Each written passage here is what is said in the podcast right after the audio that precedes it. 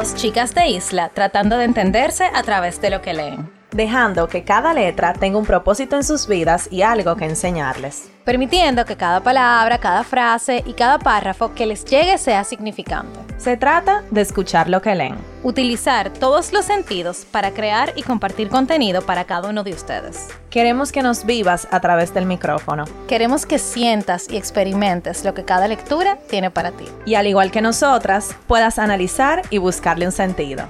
Estás escuchando Letras al Aire.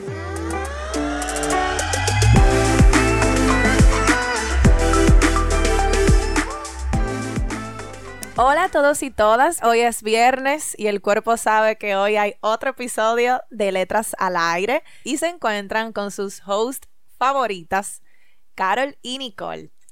Hola a todos, feliz viernes. Espero que hayan tenido una semana súper productiva.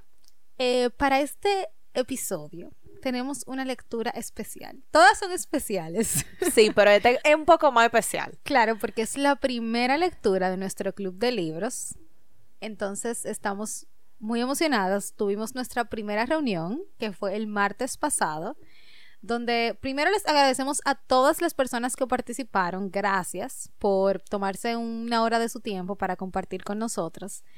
Y segundo, si no se han inscrito en el grupo de WhatsApp que tenemos para hablar de todo lo del libro, para conversar sobre cómo vamos con la lectura y darnos apoyo, lo pueden hacer. Está en el link de nuestra bio. Sí, solamente tienen que ir allá y agregarse al grupo. Señores, eh, realmente la pasamos súper bien en esa reunión. Hablamos mucho del libro, que es el libro de hoy, que es Las cinco personas que encontrarás en el cielo, de Mitch Albom. No sé si saben, y si no lo saben, pues se van a enterar. Eh, esta idea de, del proyecto de Letras al Aire empezó por querer hacer un club de libros y ya nosotros tenemos desde octubre que empezamos el proyecto formalmente, mucho antes en nuestras cabezas, pero ver ese, esa parte de, de, convertir el club de libros en realidad para nosotras es un gran logro. Entonces por eso es tan, tan especial esta lectura, porque envuelve una historia detrás. Aparte de la historia del libro. Que, que es bastante chula. De verdad que sí. Y yo quiero comenzar este libro con una pregunta. Carol, ¿qué hay para ti? Oh. este es mi momento. ¿Qué tú crees que hay después de la muerte? Mm, muy fuerte esa pregunta. Bueno, genuinamente eh, yo crecí en un ambiente cristiano. Yo creo en Dios, creo en Jesús y creo en la resurrección. Yo o sea, yo soy creyente de que luego de que morimos o dormimos, como lo dice la Biblia, eh, nosotros está, eh, quedamos como en ese estado durmiendo hasta que somos resucitados. Hay muchísimas ideas, o sea, hay mucha gente que piensa, en, que cree, perdón, en, en la reencarnación. Yo no creo en la reencarnación, pero para mí es una idea como muy interesante. También hay personas que creen que van al cielo de una vez, desde que se mueren. Hay personas que también creen que se quedan en la tierra, rondando como, no sé, fantasmas o algo así. ¿Y tú, Nicole, en verdad, qué tú crees? Yo creo que existe el cielo. Y si existe el cielo, ¿por qué no puede existir el infierno? O sea, así como existe lo bueno, existe lo malo. Yo creo que existe el cielo y lo veo desde el punto de vista de que existe a la medida que tú entiendas que va a existir. O sea, yo aquí puedo decir, creo en el cielo y creo que hay algo después de la, de la muerte. O sea, para mí existe, hay algo. Tú no te mueres y te queda ya. Sí, exacto, yo también pienso eso. Tiene que haber algo. O sea, y, y yo hace un tiempo eh, leí una historia de una persona que supuestamente, porque no sé si es real, eh, como que murió y vio cómo era el paraíso. Creo que incluso como un libro de eso o, un documental, no sé. Vio, vio que existía el cielo y como que revivió. O sea, como cuando, por ejemplo, tú te da un infarto y tú te mueres unos segundos y te reviven. Y él contaba que lo que las personas eran eran como lucecitas. O sea, tú te convertías en una luz eh, de un color. Y como que eso fue lo que él vivió. Y verlo desde ese punto de vista realmente me hace sentido. Porque, ¿por qué? si yo estoy aquí hoy y mañana yo me muero por la razón que sea, porque me llega mi tiempo, simplemente mi cuerpo va a dejar de existir y mi espíritu también. O sea, las, yo digo que las dos cosas son, están separadas. O sea, tú eres físicamente una cosa, pero tu alma, ¿a dónde va? O sea, ¿dónde van tus pensamientos? ¿Dónde, va tus, ¿Dónde van tus recuerdos? ¿Dónde va tu memoria? Tu ser. exacto. Yo creo que existe algo después de la muerte. Tú sabes que hace un tiempo yo hablaba con un amigo acerca de eso, de la vida después de la muerte, y medio llegamos a una conclusión que también es más, no quiero decir fácil, pero es más esperanzador. O sea, de tú tener una idea de que esto no se acaba aquí.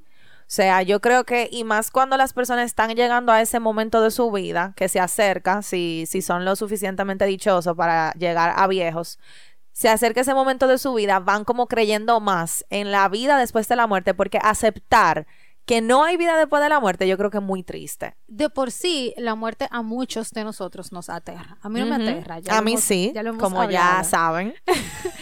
eh, entonces tú sabes que tú te vas a morir y que aparte de que tú te vas a morir, no hay nada más después de eso. O sea, eso es como, wow, o sea, en serio, hasta aquí yo llegué. Pero este libro nos da, como dijo Carol, una esperanza. Y eso es lo que me, o sea, estuvimos conversando esto en la reunión que sostuvimos con las lectoras eh, del club de libros. Y es que el libro comienza literalmente con el fin. O sea, el libro comienza diciendo, o sea, el primer capítulo es el fin. Y es el fin del principio, porque el libro comienza con la muerte del personaje principal. O sea, ustedes buscan la descripción y eso le va a aparecer. Tal persona se muere, se llama Eddie. Él trabajaba en un parque de atracciones, era un parque antiguo, que tenía muchísimo tiempo, eh, y él toda su vida vivió en ese parque. Desde muy pequeño, a él lo llevaban a ese parque y por circunstancias de la vida terminó trabajando en ese parque como encargado de mantenimiento y en ese parque también murió. O sea, qué duro, tú de verdad vivir tu vida entera en un lugar, y yo creo que es una historia que vemos muy común de, una, de personas que viven su vida entera en un solo sitio o en una sola casa y nacen ahí y se mueren ahí. O sea, cuánto recuerdo, cuántas cosas que venerar y qué duro es para los que se quedan saber que Eddie estaba aquí hoy y mañana no va a estar. Y la rutina que él tenía en su día a día se rompe. Y también cabe destacar que Eddie murió viejo, viejito, él tenía 80 años, 80 y pico cuando murió. Y realmente la vida de Eddie, a ojos de él y de muchas personas pudiera ser, eh, fue una vida muy triste muy solitaria, muy... una vida como, como sin mucho sentido. Y a mí me gusta mucho eso del libro, que te deja entender que, por ejemplo, Eddie no hizo nada extraordinario con su vida, no fue la persona que descubrió, no sé, la siguiente vacuna del COVID, por ejemplo, pero su vida sí tuvo un sentido, sí tuvo un significado y personas fueron marcadas por él. Sí, y las o sea, esa lección aplica a todos. O sea, señor, nosotros estamos aquí y nosotros de una forma u otra marcamos la vida de otras personas. Y no necesariamente personas cercanas a ti, o sea, no yo a, Carol, por ejemplo, que tenemos un proyecto juntas, o Carol a su mamá, o yo a mi mamá, o, yo a quien sea, o sea, no, sino personas que quizá no estuvieron en tu camino, o que tú no sabías ni siquiera que estaban en tu camino y simplemente pasaron, pero formaron parte. Y de eso se trata esta historia, o sea, Eddie se muere, a una edad, yo diría que hasta eh, admirable, de tú llegar a una edad de a los 80 años y sin hacer nada extraordinario, como dice Carol. Él de verdad vivía su día a día, no queriendo morirse, pero sabiendo que él ya estaba muy cansado para estar en esta tierra. Y cuando él se muere, él va al cielo y se encuentra con cinco personas, no al mismo tiempo, sino de, o sea, en escenarios diferentes, que le van enseñando algo. Wow, y qué viaje él hace. O sea, cuántas lecciones nosotros sacamos, tanto en el club de libros cuando lo estuvimos comentando, como Carol y yo de forma separada. Y de verdad, por eso se lo recomendamos de antemano.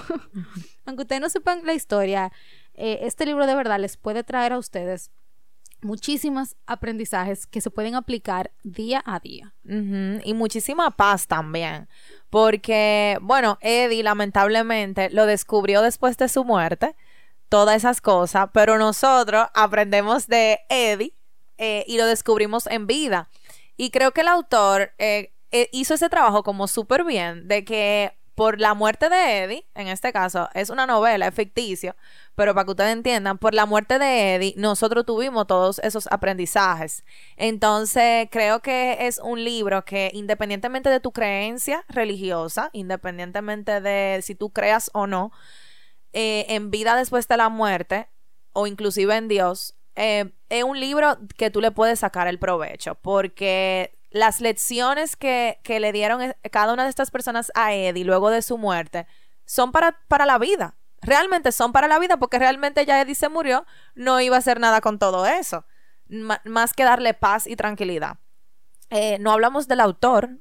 Sí, el autor de este libro se llama Mitch Albom, él es un autor estadounidense, eh, nació en el año 1958 cosas destacadas de él, pudiéramos decir, o sea, él es obviamente escritor, él es periodista, o sea, él empezó, eh, se interesó por el mundo del periodismo cuando estuvo en la universidad y se volvió uno de los periodistas de su ciudad más premiados en ese momento.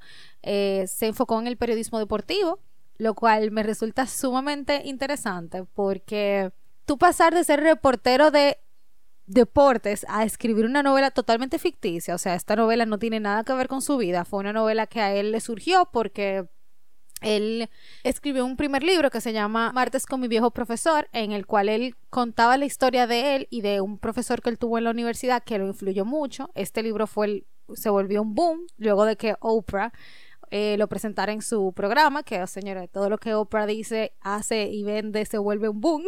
todo, o sea, esa mujer puede coger un control de televisión y a los tres segundos tiene no es sé famoso. cuánto. Es famoso, no, tiene no sé cuántos millones de compras, o sea, es impresionante.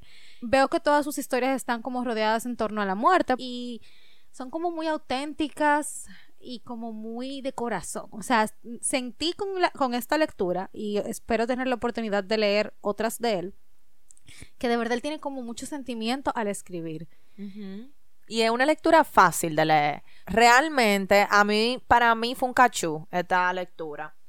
Porque es todo entendible, eh, es muy chula, o sea, tiene momentos, independientemente de, de que la vida de Eddie eh, fue así como media monótona, la muerte de él, sin embargo, fue bastante intensa. Intensa, exacto. Entonces, eh, la, el, el, libro realmente se narra como si tú estuvieras viendo una película. Uh -huh. eh, un, y hay una película hay, exacto. de ese libro adaptada. Eh, o sea, que también si no están tan todavía interesados en leer, pueden ver la película. Y si se interesan más en saber sobre dicha película, pues se leen el libro. Porque el libro siempre va a ser mejor que la película. Ya.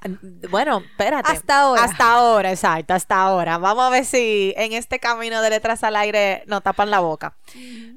Pero bueno, el libro se narra así, como si fuera, como que si yo estuviera viendo una película. O sea, en un momento estamos aquí y de repente hay un flashback de cuando él era joven.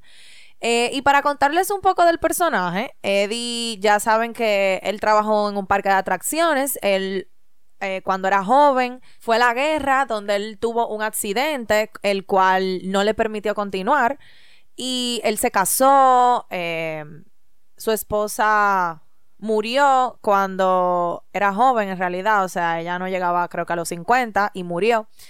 Y bueno, eso le afectó junto con lo que le pasó en la guerra y, y, la muerte de su esposa. Eso a él lo traumó. Y de ahí para adelante su vida fue en decadencia eh, hasta que muere y entiende el porqué de todas las cosas. Sí, y otra cosa también que eh, es súper importante mencionar es que a la edad que él tenía ya, todos sus allegados, él no tuvo hijos, ellos no tuvieron hijos. O sea, que me imagino que para él... Eh, dicen, no sé porque no tengo hijos, que los hijos le dan como un sentido a tu vida. Quizá porque los hijos tú les, les tienes que transmitir el mejor mensaje posible para que vivan la vida de la mejor manera posible, pero sin hacer daño a nadie. Entonces, el tú tener que hacer todo eso, yo creo que es un gran trabajo y te consume mucho. Entonces, creo que al él no tener esa oportunidad quizá de tener hijos, él se vio muy solo. Y cuando él llegó a la edad que él tenía, que era una edad bastante avanzada, todos sus allegados ya habían fallecido.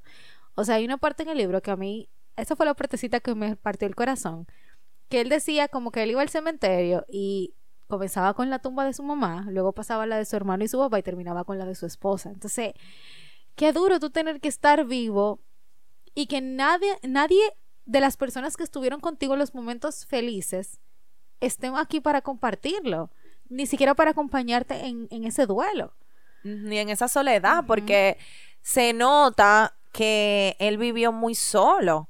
Luego de que se murió su esposa, o sea, él, no, lamentablemente, o sea, él no pudo desarrollarse más en su vida y eso fue algo también que lo, lo atacaba, le atacaba mucho la mente de que él se quedó ahí, como que él no hizo nada con su vida, él se quedó en ese trabajo que ni siquiera le gustaba, como que él se conformó con esa vida y simplemente no, no echó para adelante.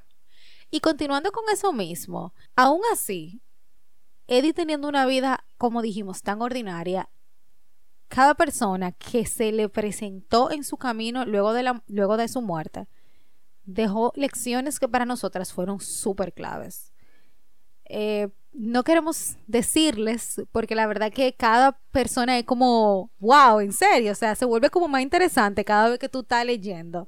Y cabe destacar, un paréntesis, de que no necesariamente esas personas, Eddie las conoció en vida. Eso es lo interesante, o sea, son personas que quizás pasaron antes que él y pusieron como una piedra para que él construyera su camino. O sea, tú sabes lo que es tú saber, o sea, que de atrás de ti, para tú estar donde tú estás hoy parado, pasaron tanta persona para que tú pudieras estar aquí hoy. y, y, eso a él, como que él, no sé, lo, lo, lo choqueó demasiado. O sea, él estaba como ¿Es en serio que, es que esto está pasando? Yo creo que cualquiera estuviera así. Sí, porque eso es uno de los, yo creo que aprendizajes más valiosos del libro y es que uno pasa por esta vida en un tiempo determinado, en un espacio determinado y uno no sabe lo que pasó antes de uno, que ayudó a que uno esté donde está hoy. O sea, mi tatara, y abuela tuvieron influencia en que yo estuviera aquí hoy. Por alguna razón o por otra. O sea, porque, por ejemplo, no sé, eh, es algo inventado, pero porque mi abuela miró para la izquierda en vez de para la derecha y veo a mi abuelo, ya yo existo. O sea, es algo muy inventado, pero uno está aquí por el cruce de muchísimas vidas. Y al mismo tiempo te hace pensar como que uno es pequeñito, en realidad, en este mundo tan grande. Y a veces uno es tan egoísta eh, que piensa que uno es el centro del mundo y que todo gira alrededor de uno. Y no, o sea, uno tiene un conocimiento muy limitado y muy pequeño de lo que está pasando a tu alrededor. O sea, esto lo hablamos en la reunión del club de libros y es que, por ejemplo, si Nicole está quillada y ella me habla mal y yo me ofendo y me quedo, Dios mío, no sé cuánto que lo habla que ella siempre, que tú y que lo otro. Pero lo que yo no sé, por ejemplo, es que Nicole tuvo un mal día, peleó con el novio, la botaron de su casa. O sea. No, pero a mí. Y por eso me habló mal. Y él te hablé yo. Entonces, lo que quiero decir es que uno tiene solamente un pedacito chiquitico, chiquitico de la realidad completa de antes y después de uno. Eso es lo más chulo de todo, que todas las historias se entrecruzan. Señora, el ejemplo más claro que uno puede tener, y en este país, o sea, hablando de República Dominicana, el patio. todo el mundo se conoce. Tú estás aquí y yo estoy con Carol y estamos hablando y yo voy allí y me dicen, ah, pero tú conoces a Carol y ella es amiga mía de no sé dónde. Y tú te quedas como que, wow, o sea, ¿cómo es posible que tanta gente estén tan conectadas en tanto tiempo. O sea, la cantidad de personas que yo digo, pero yo conozco a fulana de hace muchísimo y ella está con fulano que lo conozco de otro lado. O sea, cómo la gente llega a confluir. Tú sabes que, y no queriendo meter el tema COVID, pero por ejemplo, uno, el mundo está tan conectado, señores, que en cuestión de semanas el mundo completo se contagió de una misma enfermedad, por ejemplo. Aquí llegó por un tigre que estaba en Italia y que esto y que lo otro. Que sepamos que fue él. Exacto, que sepamos que, fue él, que, fue el que se hizo viral. Pero el mundo está tan conectado que tal vez, o sea, por ejemplo, si tú vendes un teacher usado, ¿a dónde pudiera parar ese teacher o la ropa que tú regalas? Claro, eso, señores, ¿cuántas veces no vemos eh, personas quizás de bajo recurso, por decirlo así, con ropa de marca Nike, porque esa ropa se la, se la regalaron en una fundación que trajo ropa de Estados Unidos. Y Y, ese- y esa ropa se- y ese t-shirt es de un basquetbolista famoso que la donó a tal fundación y él no sabe que él tiene puesto. Sí, y no, y hay que ver, por ejemplo, de ese t-shirt de Nike, antes de llegar a las manos de ese basquetbolista, ¿dónde estaba? ¿Quién lo hizo? ¿Tú entiendes? O sea, todo, todos estamos muy, muy conectados. Y eso es hermoso verlo de esa manera. Y esa es la primera lección, de que todas las historias se conectan. Señores, y como el autor representa esa, o sea, como esa... Exacto, esa lección fue como, wow, no me lo estaba esperando, o sea, no, no- no había forma alguna de que yo me imaginara lo que iba a pasar y con cada lección pasa lo mismo. Nicole, ahora yo te tengo una pregunta a ti. ¿Cuál- no queremos decir todas las lecciones para que se motiven y lean, el libro. Es una lectura súper recomendada por nosotras. Pero ¿cuál fue tu lección favorita? Si tú supieras que todo va en torno a la primera lección. O sea, la primera lección está muy relacionada con la tercera, que es la tercera persona que él conoce en el cielo, que tampoco le vamos a decir quién es. O sea, léanselo. Pero esta persona viene a desmontarle a Eddie este monstruo que él tenía como familiar. Y no le voy a decir quién es tampoco, pero... Que él creía que tenía. Bueno, exacto, que él creía que tenía. Y esta persona viene literalmente a decirle, bueno, mira, para que tú sepas, esto es lo que hay. Esto es lo que tú crees que tú conoces. Y esto fue lo que realmente pasó. Entonces, me encanta porque a veces nosotros, por una cosa, eh, a veces por muchas, pero guardamos mucho rencor. Y eso se ve mucho en, en, en esta tercera parte de la historia, donde...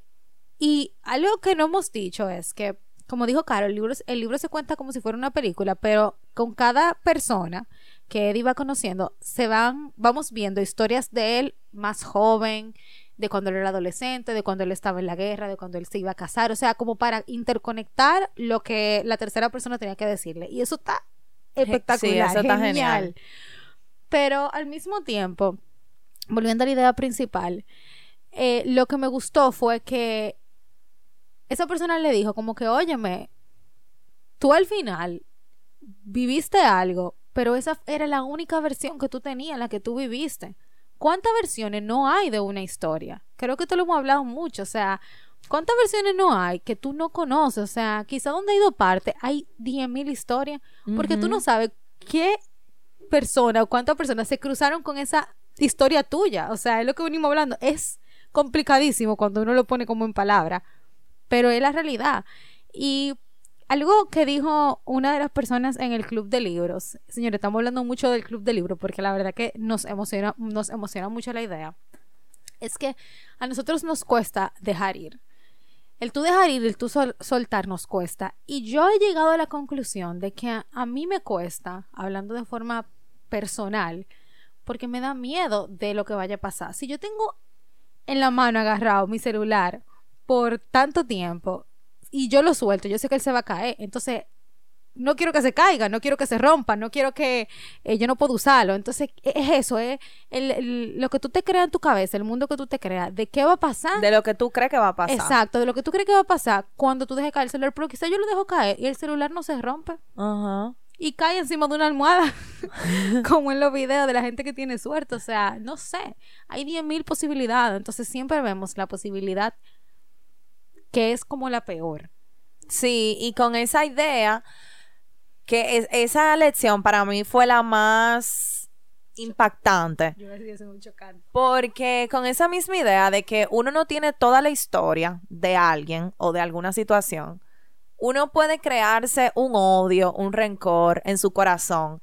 Y una frase que me gustó mucho del libro que dice que el odio es una espada de doble filo. O sea, tú crees que tú le estás haciendo daño al otro, pero en realidad a quien tú le estás haciendo daño es a ti mismo. Guardando un rencor, guar- guardando un odio, queriendo el... No sé, o sea, como estando con ese truño ahí que al final la otra persona tal vez tiene sus propios problemas y el único o la única persona que se está hundiendo en ese odio eres tú mismo. Entonces, eso, eso de conectarlo con lo de dejar ir, Eso es muy importante. Y yo creo que por eso esta fue la lección más impactante de, de las cinco lecciones. Y más por la persona, cuando lean el libro van a saber a quién se refiere esta lección, que nos puede pasar a cualquiera de nosotros. ¿Y tú cuál fue la lección que tú dijiste? Ok, esta me llegó.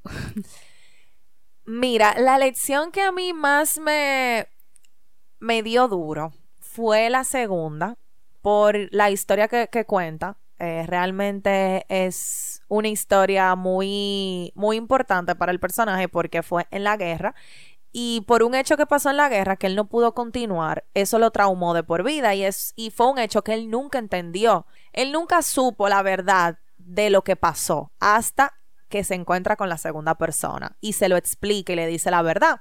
La segunda lección es que el sacrificio es parte de la vida. Y con esa lección eh, quiero leer una frase del libro que la explica perfectamente y es la siguiente a veces cuando uno sacrifica algo precioso, en realidad no lo está perdiendo, simplemente se lo está dando a otro. O sea, señores, uno realmente se va a sacrificar muchísimo.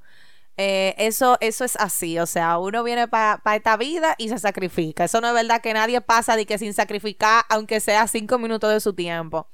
Pero al final, verlo como que tú no estás sacrificando algo, sino que tú le estás dando algo a alguien, o sea, que otra persona está ganando algo porque tú estás sacrificando lo tuyo. Así mismo, tú vas a estar ganando cosas por los sacrificios de los demás. Y pasa mucho que a veces nosotros lamentamos lo que estamos sacrificando.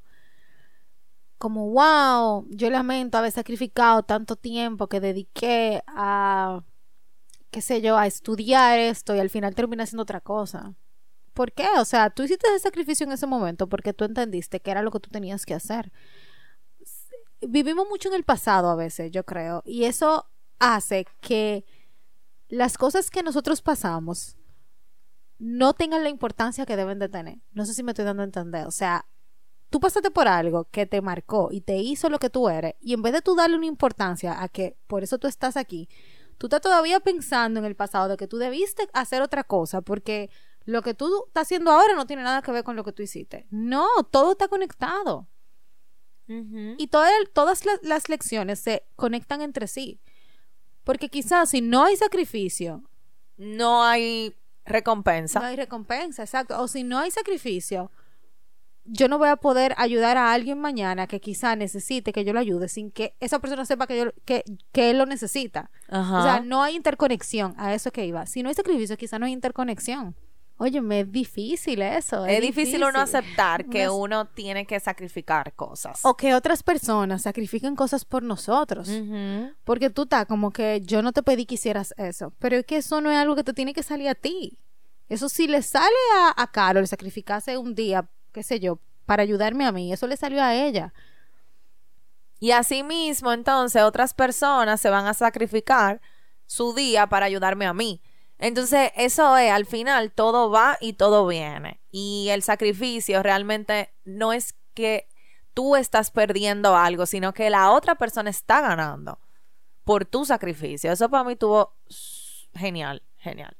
Tú sabes que, y hablando nosotros del tema del odio, del rencor, de los sacrificios y como que todo ese dolor que uno guarda dentro, hubo una frase que a mí me marcó mucho del libro, que es cuando Eddie llega al cielo y él pierde como todo su dolor. O sea, todo lo que él sentía como de dolor, de ansiedad, de... Imagínense todos los sentimientos malos que ustedes puedan tener. Eh, y bajo las circunstancias en las que él se encontraba antes de morir, que tampoco le vamos a decir, pero fueron difíciles. Y él decía como, y ahora, y esta frase como que me marcó bastante. Y dice, ¿te acuerdas de la ligereza que sentiste recién llegado al cielo? Eddie se acordaba. ¿Dónde está mi dolor? Eso es porque nadie nace con odio, y cuando morimos el alma se libera de él. Pero ahora, aquí, para poder seguir adelante, debes entender por qué sentiste lo que sentiste y por qué ya no necesitas sentirlo. ¡Wow! Yo no me acordaba de esa frase. O sea, ¿por qué sentiste lo que te sentiste? Y, y por qué ya no necesitas sentirlo. Y eso lo podemos llevar a la vida hay muchísimo sentimiento malo que uno tiene que si uno le pone a la mente, uno no tiene por qué sentirlo.